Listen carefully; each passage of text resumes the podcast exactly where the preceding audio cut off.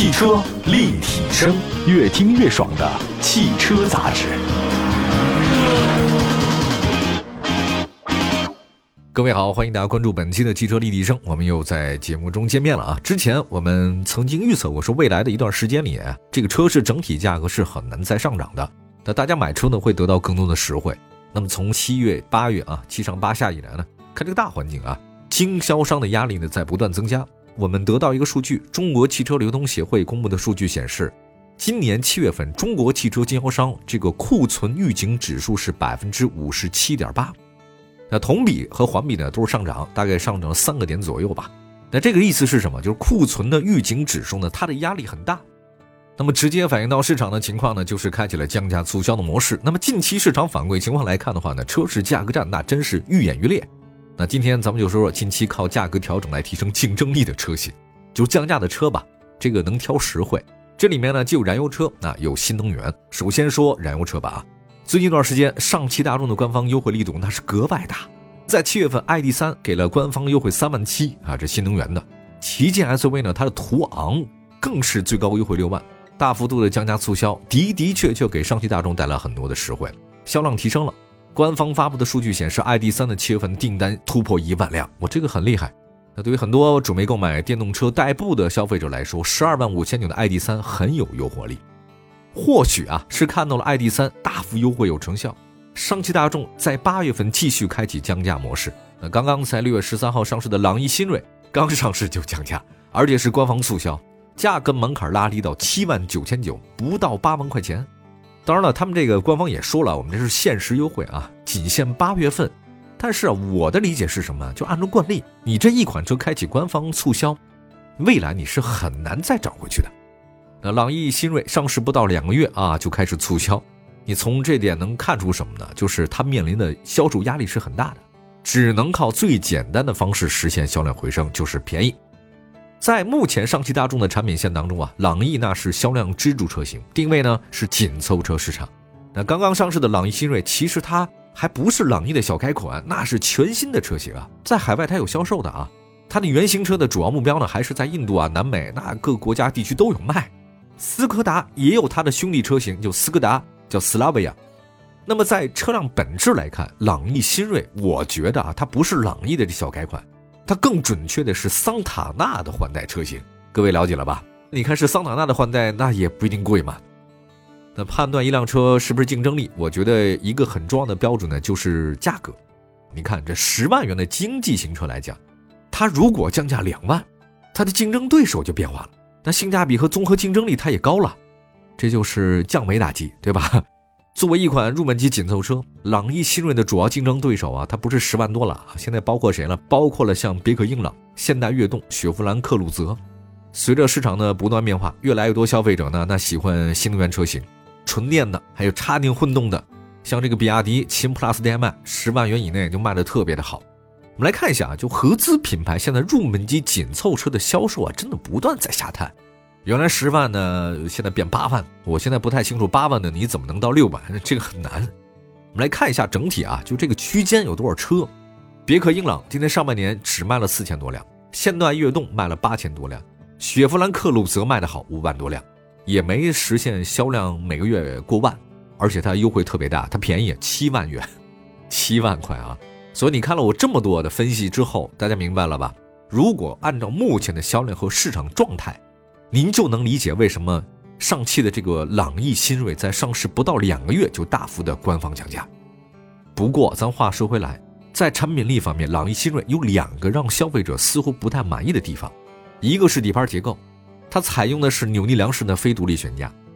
其实大众朗逸、日产轩逸它都是这个类似，不过不过有不类似的，同一个价格区间，克鲁泽选择是多连杆独立后悬架，这比你高级啊，舒适性也更好嘛。那除了底盘结构方面，朗逸新锐还采用同级别车不多见的前盘后鼓的这种制动方式，这个绝对是减分项。那后面是鼓式刹车，就是盘刹，这个东西已经被淘汰了呀。那除了这两个相当不满意的地方，朗逸新锐在被动安全方面配置的还是可以的，头部气囊是全系标配，这比克鲁泽好。克鲁泽只有双安全气囊前排的啊。按照以往的这个惯例，大幅官方降价之后促销，它一定会得到销量的提升。虽然朗逸新锐在产品力方面是便宜了，但是呢，需要升级地方不少。你要考虑到它价格低到八万，价格空间是不错。这个车的未来走势啊，还算是值得期待。不过想卖的每个月过万，这个还是有相当的一个难度的啊。这个桑塔纳都不畅销了，朗逸新锐估计也是挺难的。除了朗逸新锐之外的话，再有两款车型的为大家好好介绍一下。最近呢都是官方降价特别多的车型，可以捡漏了啊！马上回来。汽车立体声，汽车立体声，欢迎大家的继续收听。我们节目在全国两百个城市呢落地播出，线上线下呢都有很多节目供大家选择。我们今天说的是上市就优惠的车型，刚才说的是朗逸新锐。接下来说一个开启官方促销模式的，不仅仅是燃油车，太卷了。新能源的车型同样需要降价来自救，特别是那些新车企、新品牌。八月初，领跑针对旗下的 C 幺幺和 C 零一的部分配置车型呢，调整了价格，最高降两万。这次调整的话呢，都是纯电啊，其中领跑的 C 幺幺、六五零智享版和五八零四驱性能版降价是一万，调整后的价格呢是六五零智享版的十八万九千八，五八零四驱性能版的是二十万九千八。领跑 C 零一最大降价，这个多是两万。那其中呢，六零六智享版呢是降了一万六，调整之后呢，价格十七万三千八。七幺七智享版降价两万，调整后的价格是十九万六千八。六三零四驱性能版降价是两万，调整后呢是二十万八千八。你看这个新能源车还真不贵啊。我们介绍一下领跑 C 零一吧，这什么车呢？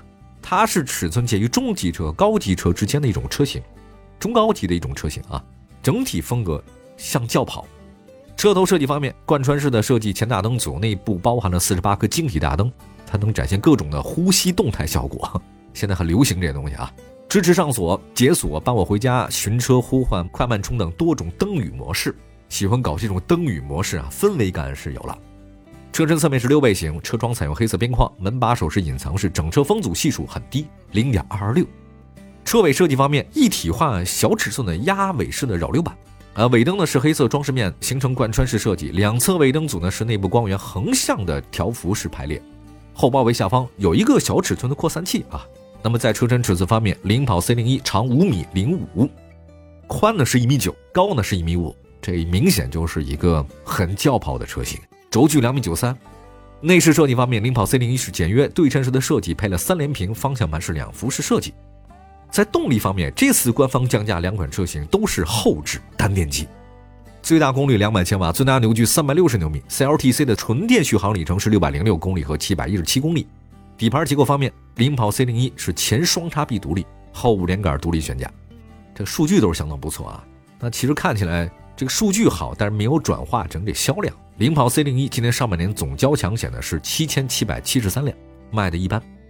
这是领跑 C 零一啊，那么领跑 C 幺幺是什么车呢？呃，它是个中型 SUV 了。那外观设计方面，感觉有点圆，但是很流畅。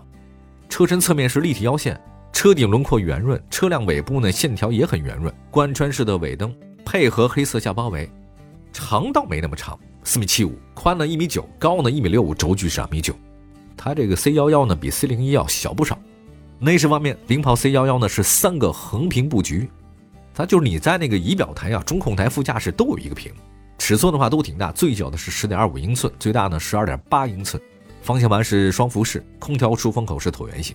那么在动力方面，再看一下领跑 C 幺幺，它是纯电的啊。六五零智享版呢是后置单电机，最大功率两百千瓦，最大扭矩三百六十牛米。那五八零四驱型的是前后双电机，得四驱了嘛，前后双电机都得有。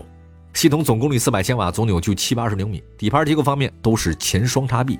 后五连杆独立悬架，其实呃，领跑来讲，C 幺幺是它的主力车型。今年上半年一共卖了两万四千多辆，没有每个月过万吧，但还好能三四千辆也可以了啊。这个就是领跑降价的事儿，最高降两万。这车本身卖的也不贵哈。那接下来呢，再说另外一个车型，AITO 问界 M5 标准版上市，当然这个车型跟我刚才说的两个官方降价的品牌不大一样。这个 AITO 问界 M5 啊。它不是那么单纯的降价，它是推出新车型来降低价格门槛，它没有把以前老车型降价啊。今日问界 M5 标准版正式上市，一共就两个配置，售价二十四万九千八，一个是二十六万九千八。那相比之前二十五万九千八，价格是跌了一万。那从销售业绩来看，问界 M5 距离整个的新能源市场的阵营啊，它有差距。上半年问界 M 一共卖多少辆呢？我查了最新数据是九千六百七十二辆，一共上半年只卖了不到一万辆车，出车量很低。呃，问界 M 纯电版的车型是六千六百四十三辆。